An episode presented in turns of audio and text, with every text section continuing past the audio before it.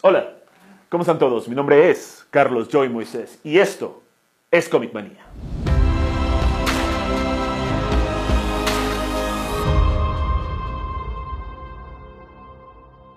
Han habido muchas noticias muy importantes para todos los comiqueros, pero sin duda una de las más importantes son las noticias que James Gunn nos dijo acerca de los planes que tiene DC Studios para los próximos 10 años.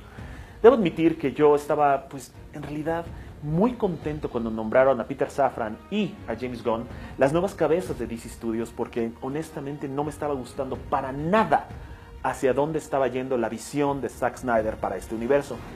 Tenía yo mucha esperanza y después James Gunn sale con su lista de sus planes a futuro y dije yo, ¿en serio? Hay algunas cosas en las que estoy totalmente de acuerdo y creo que deben de ir por ahí, pero hay algunas que me han causado mucha, mucha duda. Y bueno, yo creo que lo que mejor podemos hacer es ir anuncio por anuncio, tema por tema, y ver, pues en realidad, qué opinamos y qué pensamos que podría suceder con estas uh, cintas. Una de las primeras películas que se va a lanzar es Superman Legacy. Debo admitir que me gusta mucho el nombre, ya que se está enfocando en el legado de Superman. Y si vas a empezar un universo DC, tienes que empezar por Superman. De hecho, para todas las personas que saben, 1938 sale el primer cómic donde aparece Superman, Action Comics número uno, y ahí pues da inicio no solo, no solo al universo DC, sino a la era de los superhéroes. Por lo que nos ha dicho James Gunn, sí se está yendo por ese camino de crear un personaje que es el modelo para todos los demás, un, un, un héroe que sonríe ante todo, algo más parecido a lo que hizo Richard Donner con Christopher Reeve en la primera película de Superman en 1978 y no lo que hizo Zack Snyder con Henry Cavill en la película del Hombre de Acero. Sí, Henry Cavill era un excelente Superman, me rompe el corazón que él no podrá continuar siendo el Superman, pero esperemos que el nuevo actor que elijan suba en alto el nombre de Superman y algunos cómics que yo les recomendaría para complementar su disfrute de esta película.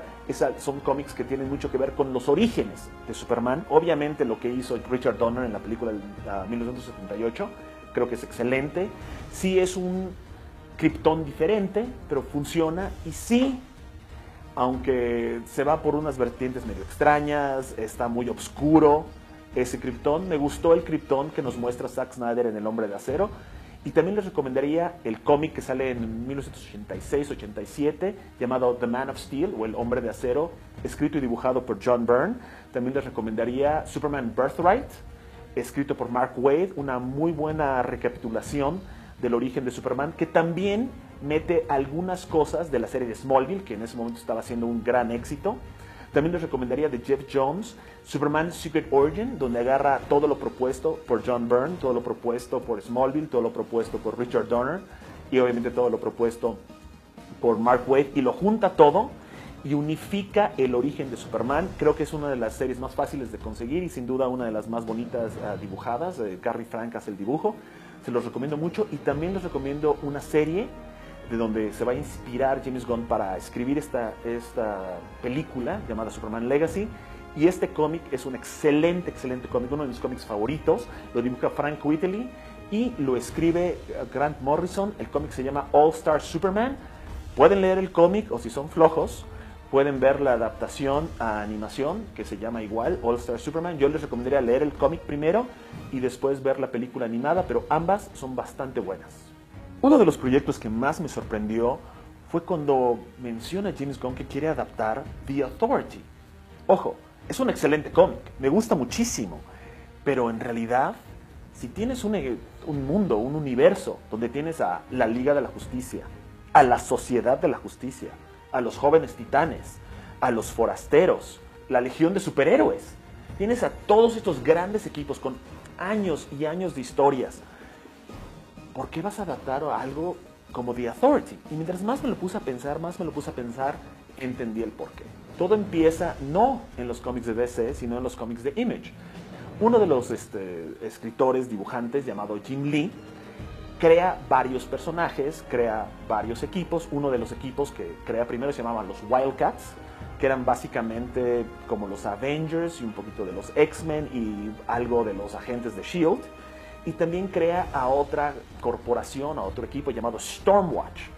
Stormwatch era muy parecido a los Avengers en el que tenían lazos directamente con las Naciones Unidas y ellos trabajaban desde un satélite, muy parecidos a la Liga de la Justicia, tenían a un líder calvo, muy parecido al profesor X, deciden contratar a un escritor inglés llamado Warren Ellis que tenía ciertas ideas muy interesantes de qué es lo que quería hacer con este equipo y decide que el líder del equipo, Henry Bendix, alias el Weatherman, resulta que él es un villano y tiene planes maquiavélicos con su equipo, despide al 90% del equipo, que eran como 30 o 40 personajes, y se queda con solo un equipo mucho más pequeño y con algunos personajes nuevos que crea Warren Ellis, y empiezan a tener varias aventuras.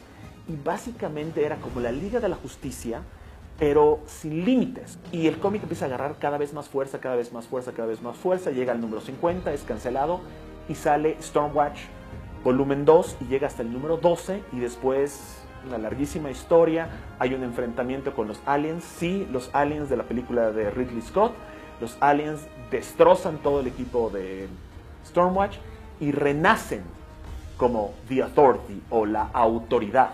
Y cada vez me, me, preguntaba más y me preguntaba más por qué quiere abordar James Gunn a este equipo en vez de usar, utilizar otra vez a la Liga de la Justicia o a la, Sociedad de la Justicia, que ya fueron presentados en Black Adam y obviamente la Liga de la Justicia tuvo su película. Y creo que es porque ya, ya vio James Gunn que hay cierto grupo de gente que está interesado en este tipo de héroes más oscuros o con problemas mucho más este, ah, psicológicamente fuertes, como lo que ocurre en el cómic de Invincible, también en la serie animada, o lo que hemos visto en los cómics de The Boys y obviamente también en la serie live action que está saliendo en Prime Video. Entonces yo siento que quiere abordar como que un tipo de héroes, clasificación R, muy similar a lo que hizo con Deadpool. En realidad les recomiendo muchísimo, muchísimo los cómics de The Authority, pero no solo lean los cómics de Authority.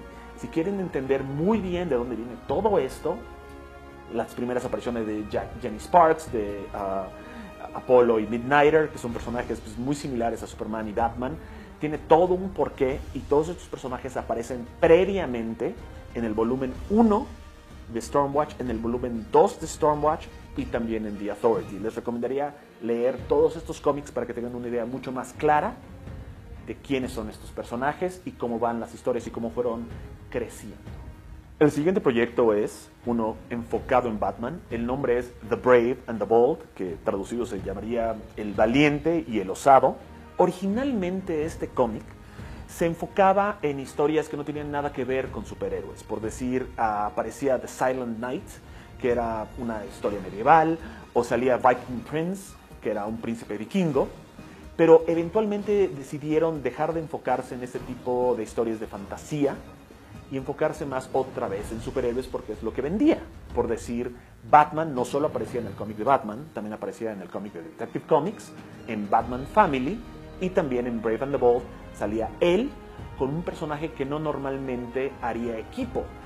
Esta película no se va a enfocar en Batman más otro héroe con el que no necesariamente haría equipo, sino se va a, se va a enfocar sobre una historia escrita por Grant Morrison llamada Batman and Son, donde vemos a Batman y a su hijo Damian Wayne, que es el hijo que tuvo con Talia al Ghul, la hija de uno de sus más grandes enemigos, Ra's al Ghul. El cómic en realidad no es uno de mis favoritos, porque para empezar nunca me cayó para nada bien Damian Wayne, porque se me hacía un niño pedante, un niño odioso, uh, niño rico, muy mal educado, y entiendo que pues, lo que querían hacer es tener a un niño medio psicópata, medio asesino, y que poco a poco aprendiera el valor de la vida y se volviera más como Batman y menos como su abuelo, Rey al.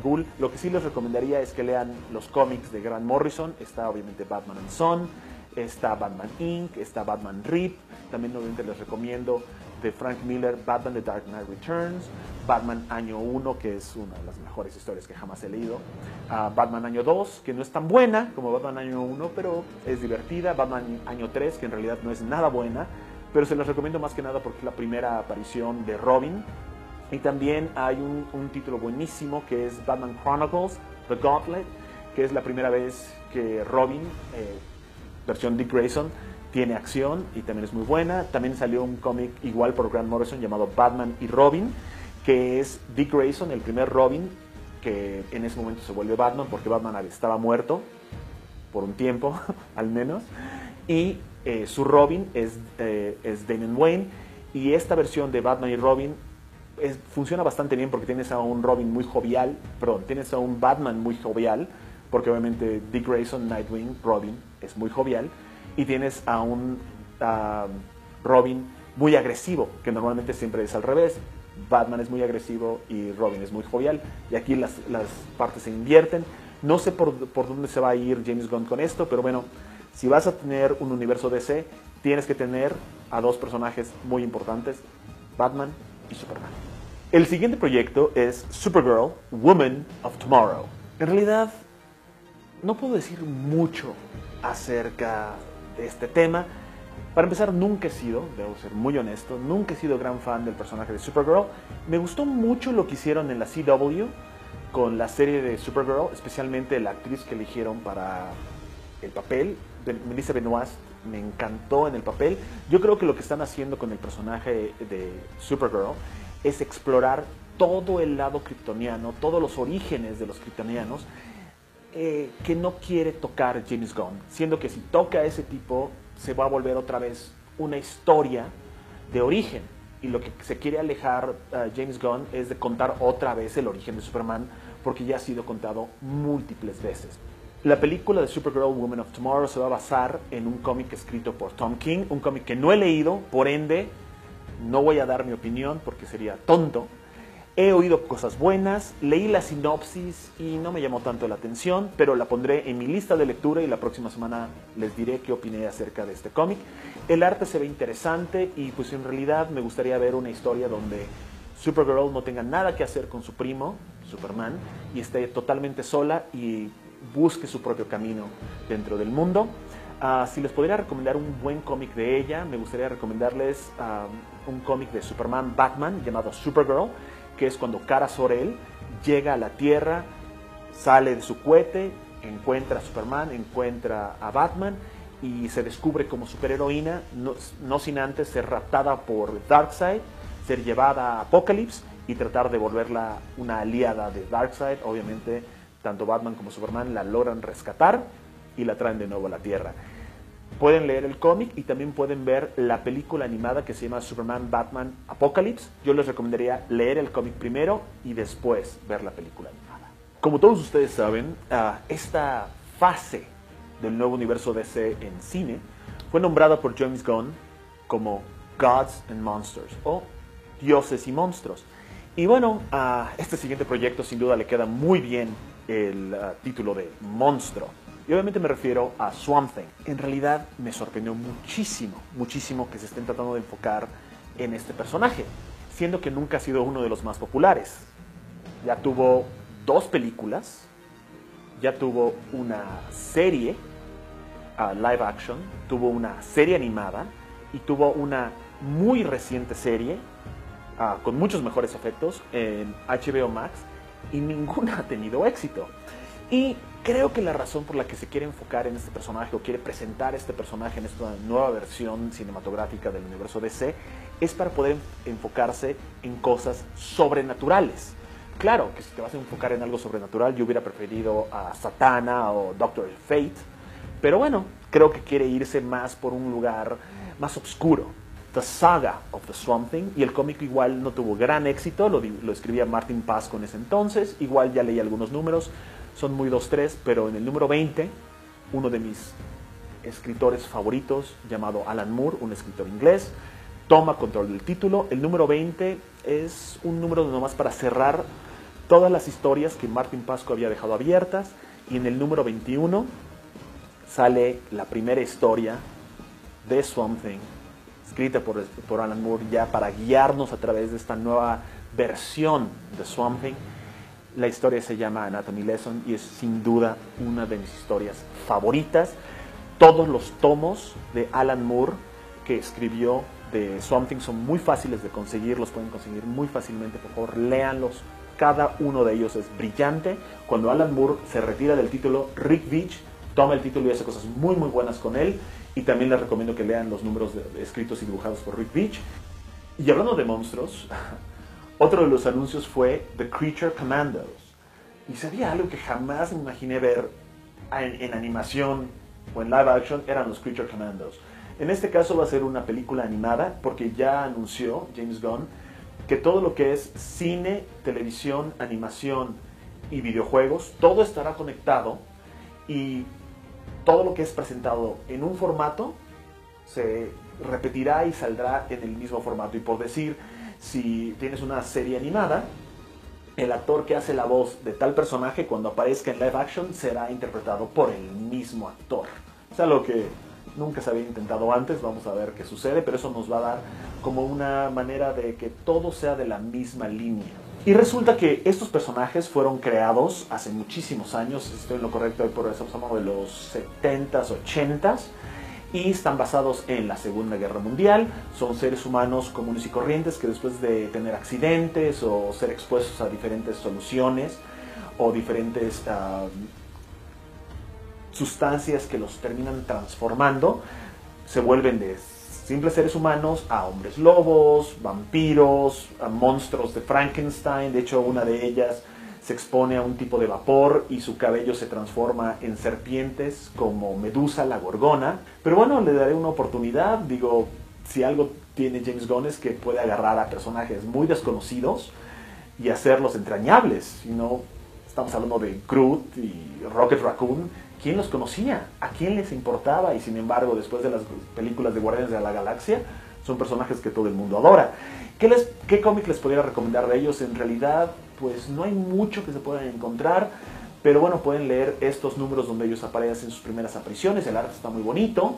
Otra de las series que va a ir directo a HBO Max es simple y sencillamente Waller, que se enfoca obviamente en el personaje de Amanda Waller, interpretada por Viola Davis, que ya la hemos visto en las películas de Suicide Squad y también hizo una pequeña aparición, un pequeño cameo en Black Adam. Debo admitir que Viola Davis se me hace una excelente actriz y me encanta su interpretación de Waller. Me hubiera gustado que el nombre de la serie, en vez de ser Waller, se llamara Task Force X. Para las personas que no saben qué es esto, Task Force X es, pues, básicamente la agrupación que está a cargo del Escuadrón Suicida. Y yo creo que el personaje de Viola Davis es excelente y muy parecido al que aparece en los cómics. Yo les recomendaría que lean la miniserie de Legends, que es la primera vez que hace su aparición Amanda Waller, y esta versión del Suicide Squad, donde agarran a supervillanos y los utilizan como carne de cañón para enfrentarse contra el peligro que está de moda. Tiene su propia serie escrita por John Ostrander llamada Suicide Squad. Excelente cómic, uno de mis cómics favoritos. Uh, John Ostrander es uno de mis escritores favoritos y si no han leído esta versión del Suicide Squad, en serio se las recomiendo muchísima. Y también si quieren saber un poquito más acerca de qué es lo que impulsa, de dónde viene Amanda Waller, está este número de Secret Origins, donde podrán saber todo acerca de ella, acerca de Task Force X y acerca del Suicide Squad. Una de las series que me tiene muy entusiasmado obviamente es Lanterns. Soy gran fan de los linternas verdes y uno de mis héroes favoritos es Hal Jordan, el mejor linterna verde de todos los tiempos. No importa lo que todas las demás personas digan, para mí Hal Jordan siempre ha sido el mejor. Sí admito que su película con Ryan Reynolds no es nada buena, pero eso no quita que el personaje es excelente. Y también sale otro linterna verde que me cae bastante bien, su nombre es John Stewart, para los que vieron la serie animada de la Liga de la Justicia, sabrán exactamente qué tan interesante y qué tan buen personaje puede ser nuestro buen amigo Jon Stewart.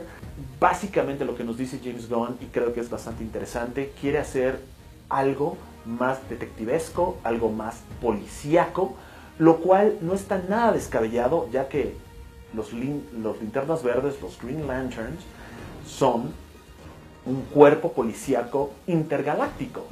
El sector donde se encuentra la Tierra es el 2814 y ahí obviamente está Hal Jordan y Jon Stewart protegiéndolo y supuestamente se quiere enfocar en algo, en una historia totalmente detectivesca, muy parecida a la serie de HBO llamada True Detective. Y sí creo que puede ser bastante interesante ver a dos personajes con un anillo que les permite crear cualquier cosa que se puedan imaginar, teniendo que rastrear un misterio paso por paso, punto por punto, muy al estilo de lo que hacían en la serie de Sherlock de Netflix, que se me hizo brillante también.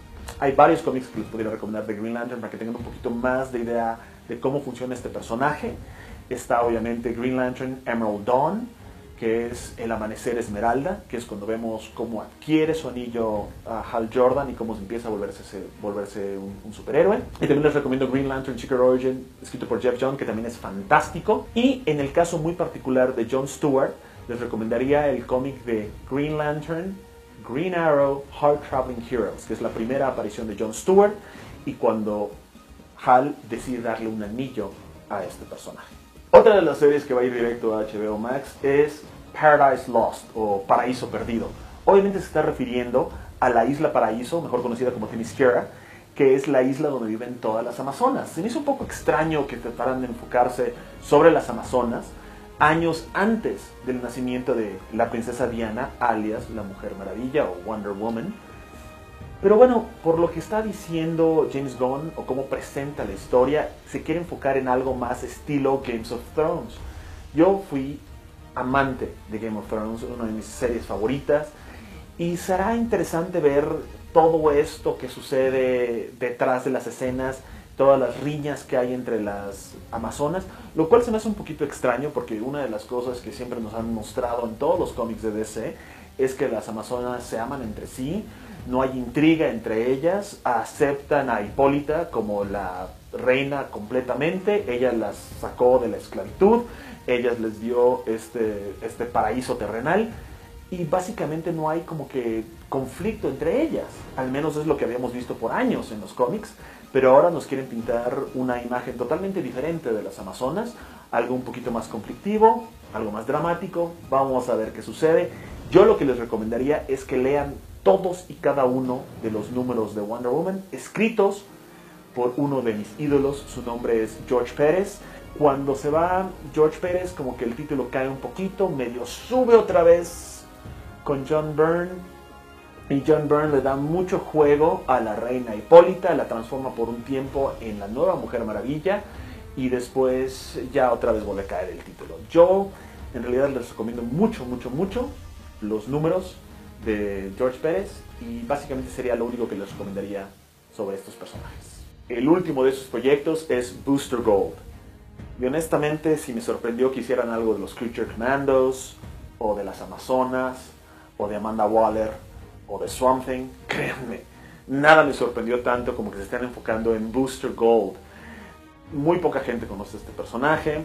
Básicamente, John Michael Carter es un futbolista en el futuro y resulta que lo sacan de jugar fútbol porque hizo unas apuestas en contra de su propio equipo, tiró el juego para recuperar, uh, recuperarse de sus deudas que tenía con los mafiosos, etcétera, etcétera.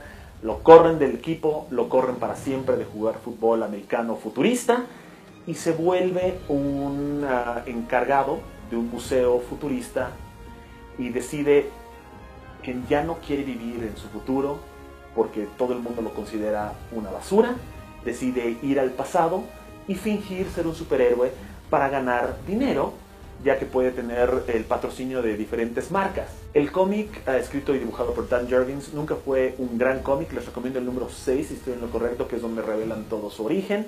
Estuvo graciosito, pero hasta ahí. El personaje se vuelve mucho más interesante cuando se vuelve parte de la Liga de la Justicia de esos tiempos, porque para los que no, recuerden, durante esos tiempos Keith Giffen escribía el título y trataba de hacerlo más como un sitcom o una comedia de situación estilo americana. Y hay un cómic escrito por Jeff Jones donde él está viajando a través del tiempo y el espacio al estilo Quantum Leap, donde, o viajeros en el tiempo, donde trata de componer cosas que a través de la historia se han estado descomponiendo. Y una de sus misiones es tratar de rescatar a su amigo Blue yo les recomendaría, si quieren saber un poquito más de este personaje, lean sus cómics escritos por, escritos por Dan Jurgens, lean La Liga de la Justicia escrita por uh, Keith Giffen, al menos los primeros números son bastante, bastante buenos, y también lean los números escritos uh, por Jeff Jones, donde vemos a él teniendo sus uh, travesuras en el espacio y el tiempo. Y hay un número, hay un episodio muy muy bueno de la Liga de la Justicia animada, donde se quieren burlar de lo loser que es el personaje. Y básicamente la Liga de la Justicia se está enfrentando contra un villano y lo único que está haciendo Booster Gold es cuidando a todos los civiles para que no les pase nada y nomás les dice, sálganse por aquí, por favor, sálganse por aquí, mantengan la calma, sálganse por aquí, sálganse por aquí, mantengan la calma. En ningún momento se enfrenta contra el villano, la Liga de la Justicia se está enfrentando contra él y él nomás está cuidando que los, que los civiles no, es, no entren en pánico. Y pues básicamente esas son mis opiniones de todo. Yo lo que en serio le tengo mucha fe y mucha esperanza es a Lanterns. Se me hace muy interesante esa historia. Creo que Viola Davis va a hacer cosas excelentes en Waller. Superman Legacy creo que puede ser un bastante, bastante buen proyecto. Esperemos que sea mucho mejor de lo que me estoy esperando. Y bueno, si sale una película de Batman, mala o buena, la tengo que ver mínimo cinco veces. Entonces, aunque no me caigan para nada bien Damian Wayne, alias Robin, veré Raven the Bolt múltiples veces en el cine y les podré decir qué opino. Lo único que les tengo que decir es, chicos, hay que tener paciencia y dejar ver qué más salen, uh, qué más noticias, qué más anuncios salen del universo DC, ahora dirigido por James Gunn y Peter, y Peter Safran, porque hasta donde sabemos, esta primera fase de Gods and Monsters no son todos los anuncios, son parte de los anuncios. Más adelante en estos meses estarán anunciando diferentes, este, uh, diferentes historias y diferentes proyectos. Y bueno, uh, lo próximo que va a salir de DC va a ser Shazam Fury of the Gods. Todos los trailers me han encantado. Esperemos que sea bastante buena película. También después de eso sale Flash, que supuestamente va a reescribir todo el universo DC y nos dará este espacio para que todo se transforme en, este nuevo, en esta nueva versión del universo DC en cine. También saldrá Blue Beetle y pues me imagino que si tiene éxito esta serie se volverá parte del universo de DC. Y bueno, le tenemos que, nos tendremos que despedir de Jason Momoa como Aquaman después de su segunda entrega con Aquaman The Lost Kingdom, pero aparentemente ya le ofrecieron un nuevo trabajo como un diferente héroe dentro de esta nueva versión del universo DC. Mucha gente dice que Jason Momoa va a interpretar a Lobo, puede ser, pero en realidad me gustaría ver a Jason Momoa continuar siendo un superhéroe porque es uno de mis actores favoritos y creo que hace un excelente trabajo como Aquaman y creo que podría ser un excelente superhéroe, supervillano o super lo que sea en, en el nuevo universo DC. Señores, nos vemos la próxima semana en esto que se llama Comic Manía. Nos vemos.